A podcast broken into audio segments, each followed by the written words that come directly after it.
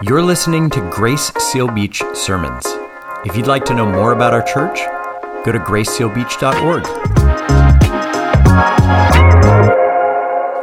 Well, uh, I'm glad you're here as well. Maybe not as enthusiastic as Tim, but I am glad you're here. Uh, my name's Bob. I'm one of the other pastors here at Grace, and it's my privilege to get to talk about Christmas uh, this afternoon with you all for the next 15 minutes or so. Um, kids who are here, we're glad you're really we're glad you're here. In your bulletin that you got or your parents got at the door on the back, there's a little kids section. Feel free to follow along and uh, circle some of the words I say as I say them, and help maybe help you listen. And uh, there's a prize for you at the uh, welcome table afterwards if you circle five of the words that I say. Here's a free one, hope. It's on there already. All right, so you got one already. Um, adults, if you really want a candy cane, you can also do that. And I look forward to your drawings. Um, well, our church is currently going through the Gospel of Mark over the next year, and today we come to Mark 1 35 to 39, the passage Robert read for us a moment ago, that talks about why Christmas matters. Essentially, from Jesus' perspective, why does his life matter? Why did Christmas occur? Why, uh, why does Jesus matter to us today? In this little passage from Mark 1, we get to see from Jesus' perspective on why his birth has importance for us now. And what did Jesus expect to happen as a result of his life? And so that's what we're going to talk about for the next 15 minutes or so. Why Jesus saw his own life as mattering, how we can understand those expectations for us, and how we can understand the expectations of other people as well, and how Jesus responds. If there's really one word uh, that summarizes this passage, it's this word expectations. And Christmas is a time of expectations. Like, what, what are you expecting to happen today and tomorrow? What are, what are you expecting to occur? I, I, have three young kids at home. My, my oldest Andrew here is in the front row, but we have two other young kids in the kids area next door, and they have a lot of expectations about tomorrow, about what foods we're going to eat, when we're going to get up, uh, you know, 4.30 to open presents, uh, what presents they might get or give to someone else, uh, what's going to happen, and when it's going to occur. I imagine you might have some expectations about tomorrow as well. Maybe if you're an adult, it's not expectations around the gifts or the food, but expectations of how people are going to behave, who's going to give you a call, uh, who's not going to throw a fit, all those sorts of things. And, and you probably have some awareness that people have expectations of you. Maybe some expectations you're comfortable with, uh, maybe some expectations that you kind of groan inwardly about, maybe some expectations that you dread that you're not going to be able to meet and the fallout that might occur from those. Um, we all live in relational expectations with each other, and so did Jesus. That's part of his life and his story as well, which is what I think makes this passage from Mark 1 so important to talk about on Christmas.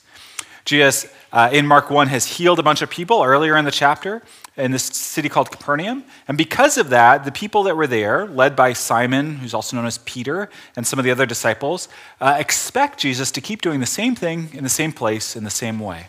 And they come and find him, and they're like, Jesus, we have these expectations of you.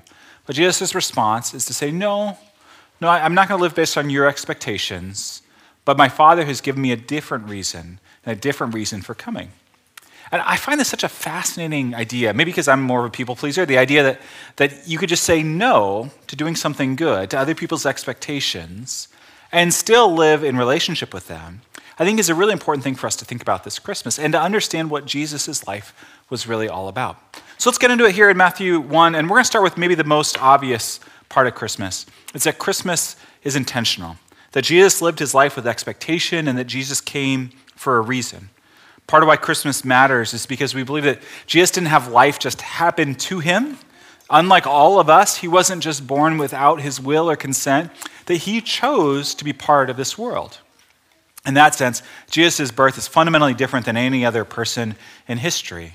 Right? Because as Christians, we believe that Jesus existed from eternity past, the second person of the Trinity, and that he participated willingly in coming to be born. That's different than all of you and me. We, we were born because of our parents' choices, not because of ours. And we kind of stumble through life sometimes wondering, am I doing this right? Am I meeting people's expectation? Am I, am I living a good life that I want to live, that I'm proud of? Jesus, on the other hand, came with reason and purpose to his life. His birth was an intervention into history. One of his early disciples, John, put it this way uh, The Word became flesh and dwelt among us, and we have seen his glory glory as the only Son of the Father, full of grace and truth. So, why talk about this? Uh, because in our passage today in Mark, Jesus is going to face these expectations other people have of him expectations to, to do certain things on their timeline, in their way, for their benefit. And part of what grounds his ability to say, no, that's, that's not what I'm about, is this pre, pre understanding of what his life's purpose and reason was.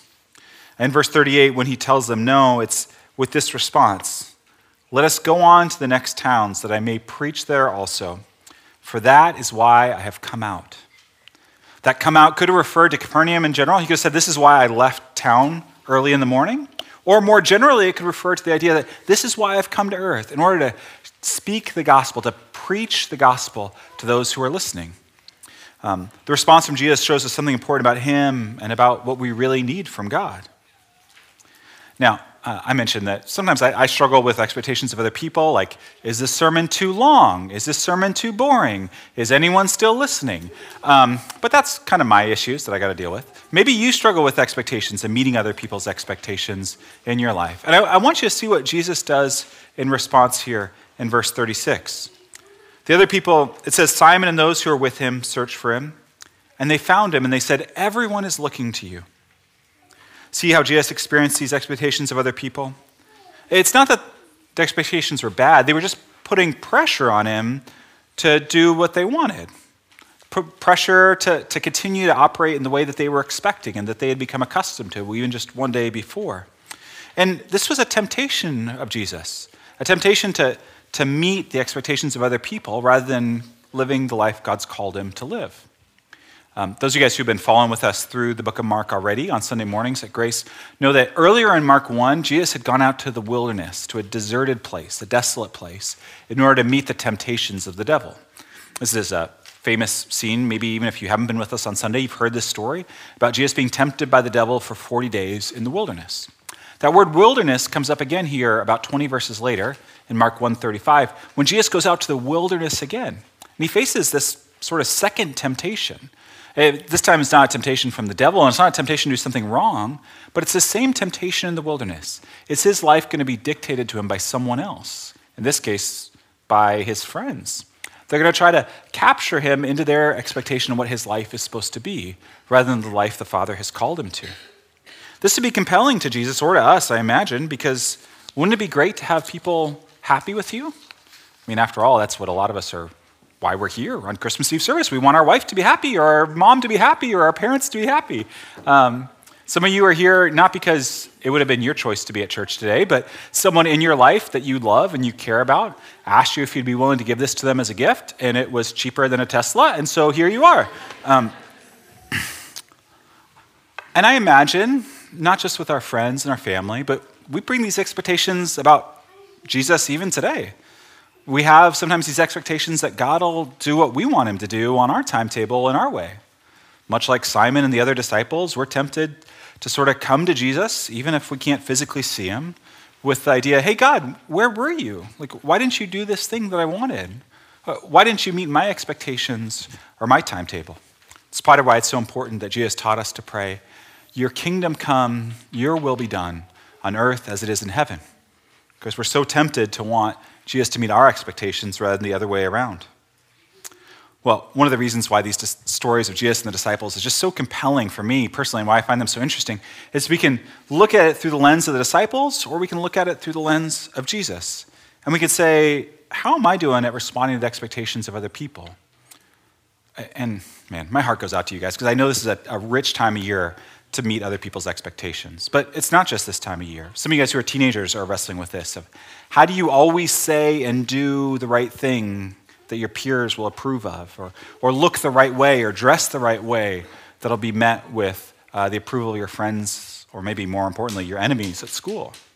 But it doesn't just go away after being a teenager, it happens in adulthood too. Like, how, how do I put the right foot forward out there that'll help me get a date worth keeping or uh, being in a relationship worth keeping? How do I meet the expectations that my spouse has for me or that my kids have for me? How do I meet the expectations that my parents have for me? And it doesn't even go away as we get older in old age. You know, there's still expectations to, to fit into a certain expectation of our kids or our grandkids. Expectations of our friends become even more important sometimes as we have fewer and fewer of them in old age. It's, it's something that doesn't go away throughout our life. One of the beautiful things in this passage is seeing Jesus' clarity as to who he is, what's truly important in life, and to be able to withstand the pressure of his friends in response.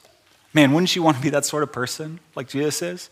Who can say uh, that the expectations of other people aren't going to drive what you're going to do or when you're going to do it? Who, who are even free to leave uh, the popularity of the crowd because you have such a deep conviction of what's important to do in life? Now, I imagine some of you have this objection if you're listening through this and saying, like, this is pretty ironic that I'm at church and they're saying, to not try to meet the expectations of other people. Like, isn't that kind of religion's thing? like, religion's thing is like, God has expectations of you, you better do them, right? That, some of you, that's how you experience religion. Like, uh, that, that God has this list, and if you don't meet the list, you're getting coal tomorrow and forever. Um, and if that's your view of God, I can see where this would be really exhausting and, and off putting. But I think what you see in Jesus is something much more inviting, a, life that he offers to you and to me.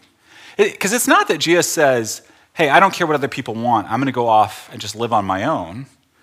His groundedness of his ability to say no to the expectations of the crowd is, is grounded in a deep sense of who he is in God. Look up at verse 35 at the beginning of this passage, what starts all this. It says, Rising very early in the morning, while it was still dark, he departed and went out to a desolate place, and there he prayed. Do you notice what enables Jesus to be able to meet the expectations of the crowd and of his friends and of those around him? It's a, it's a profound sense of who he is in God. And it's a trust in that relationship that enables him to have the strength to be able to respond to those people, even people he cared about. No, no, I'm not going to meet your expectations. I'm not going to live life on your terms because I'm committed to living the life that the Father has put in front of me. It's not that he doesn't care about those people. In fact, the reason he says no to them is so that he can go out to the crowds, and out to the, the far towns of Galilee, and proclaim the gospel to them. He's able to say no to the expectations of some in order for the good of others because of what the Father has sent him to do.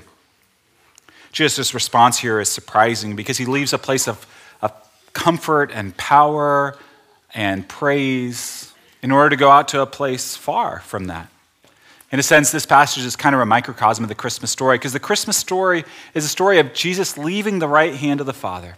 As, as we said earlier in the service, uh, from Philippians 2, it says, uh, Jesus did not consider equality with God a thing to be held on to, but rather he made himself nothing, emptying himself, taking on the nature of a servant. Right? Jesus was willing to give up all that. That's what we celebrate at Christmas, that the one who has existed from eternity past was willing to become a little baby. He's chosen that path in order to come near to you, that you might know God. Well, I've used up my time, but a couple of questions for you as we finish up here. What do I want for you? Uh, first question for you to reflect on and to pray about this week, if you're willing to do that, is the question what are you expecting of Jesus? What are you expecting of Jesus? What do you want from Jesus? Now, I, I know on Christmas Eve, people come from all kinds of different spiritual backgrounds to this, different life backgrounds, uh, different sort of willingness or interest in, in this topic. But, but for anyone here, like, what are you, what are you expecting from God? Uh, my experience walking with people as a pastor is that a lot of these, a lot of times we have more expectations than we're sort of on the surface aware of. We have expectations of what sort of life we want God to give us or what sort of reputation we want God to give us. There's actually a lot of expectations that are there that we're not really conscious of. So I might, I'd encourage you to just ask that question, maybe even talk to God about that question pray about that question God, what am I expecting of you? Um, like Simon and the other disciples, am, am, am I trying to expect things from you that you have no commitment to giving to me? And the second question is what expectations, whose expectations matter most to you? Whose expectations matter most to you? Right? Are, are you spinning around in life because you're trying to meet the expectations of so many people, trying to keep so many people happy with you? And do you see in Jesus a model and a gift of how to live a life in relationship to God. My hope is that this Christmas season, all your expectations would not be met. Right? I hope that, like Jesus, you'd be able to say no to some of the expectations of other people around you. But not just capriciously or arbitrarily, but out of a deep sense of God's love for you, uh, of His uh, his gift of his son as a savior for you and out of a commitment to following him in your life. Uh, let's pray. God, I pray for my friends who are here um, who have a lot of expectations around them. Um, they have a lot of people who uh, are turning to them or looking to them for things, and they feel a sense of, um, burden from that. I pray that for those people that you would find, they would find their hope and rest in you. Um, I pray for my friends here who have expectations of you, God, that they feel like haven't been met. They feel like you've let them down or you've abandoned them or you've discouraged them. God, I pray that they would find their hope and healing in your Son. And I pray that for all of us uh, who are searching for you or trying to find uh, what it means to live a life of goodness before you, that we would find hope in the cross of Jesus Christ. It's in his name we pray. Amen.